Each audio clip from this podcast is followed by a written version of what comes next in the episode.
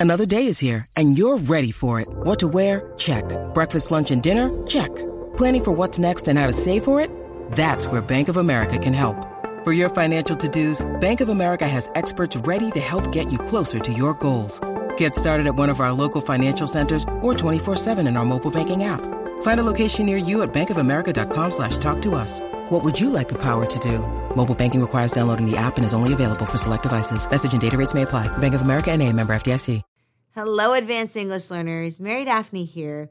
This is where we come together to boost your fluency, confidence, and clarity in English. So I'm so happy you're joining me. Sorry is one of the most overused words in the English language. And not because people are apologizing left and right, it's because sorry gets used when it shouldn't, meaning sorry gets used even when someone is not apologizing. For example, someone bumps into you while you're waiting online for movie tickets, and you say, sorry. Your best friend mixed up the dates for your coffee catch up, and you say, sorry. Your landlady says that you need to fix the leak in the ceiling, and you say, sorry. Your partner thinks that you're overreacting to something that they said, and you say, sorry. All right, so this is not the appropriate usage of sorry. Native English speakers do this all the time, and it's what we call over apologizing. Yes, there is such a thing. So, in this lesson, we're going to run through some great alternatives to sorry so that you can use sorry for when you're actually apologizing to someone or showing someone empathy. Let's get into it.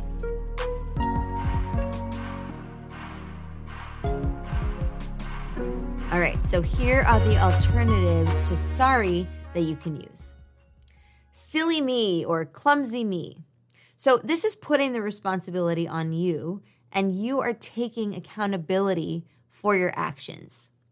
For example, if you broke a coffee mug by mistake, you could say, Silly me, the mug just slipped out of my hand.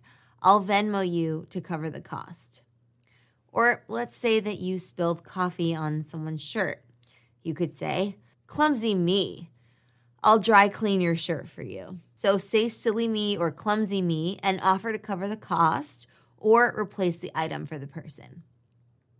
Oh gosh, oh goodness. Similar to the above, you can use this for the times that you need to hold yourself accountable for something.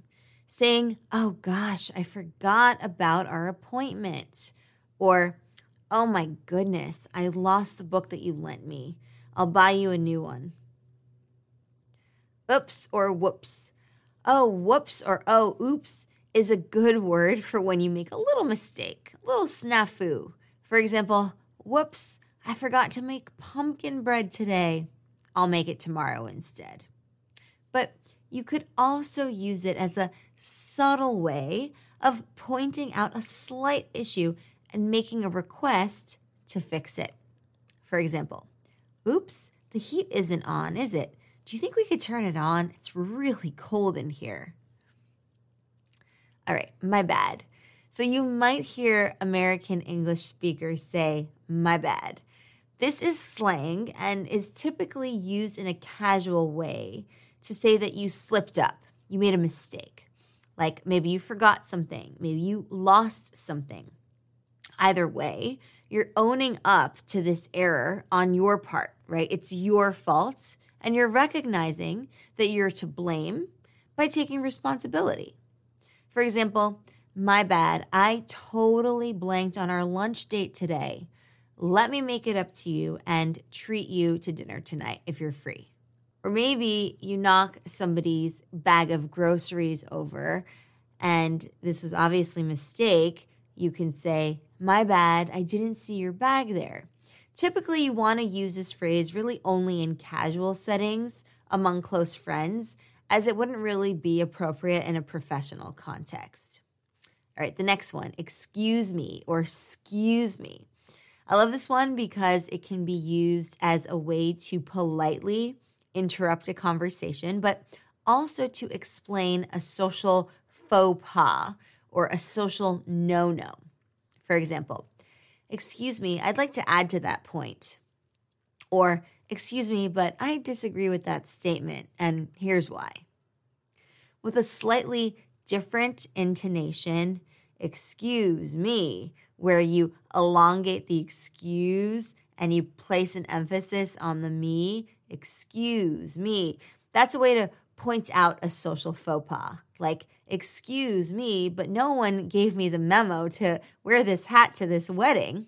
Right. So, in that case, it might have been a wedding in France where traditionally you might wear a hat if the wedding takes place during the day. And lastly, you might say, Excuse me, if someone is standing in your way and you need to get by, like they're blocking your path. And so, unless you're pointing out a social no no, you wouldn't want to pronounce the E in excuse me. You just say, Excuse me.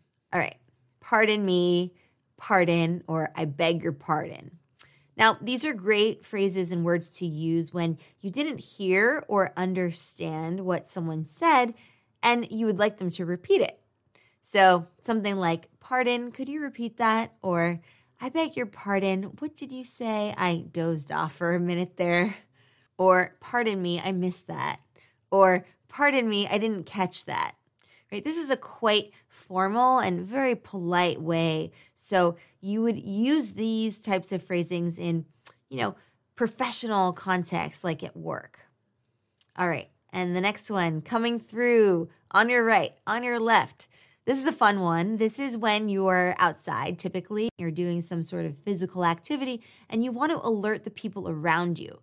So, for example, you might say on your right as you're running, right? And as you're passing some pedestrians, some people who are walking on their right. And if you're biking, you might say on your left before you pass them to alert the runners that you're biking past them on their left, right? That's why we say on your left so that they're aware.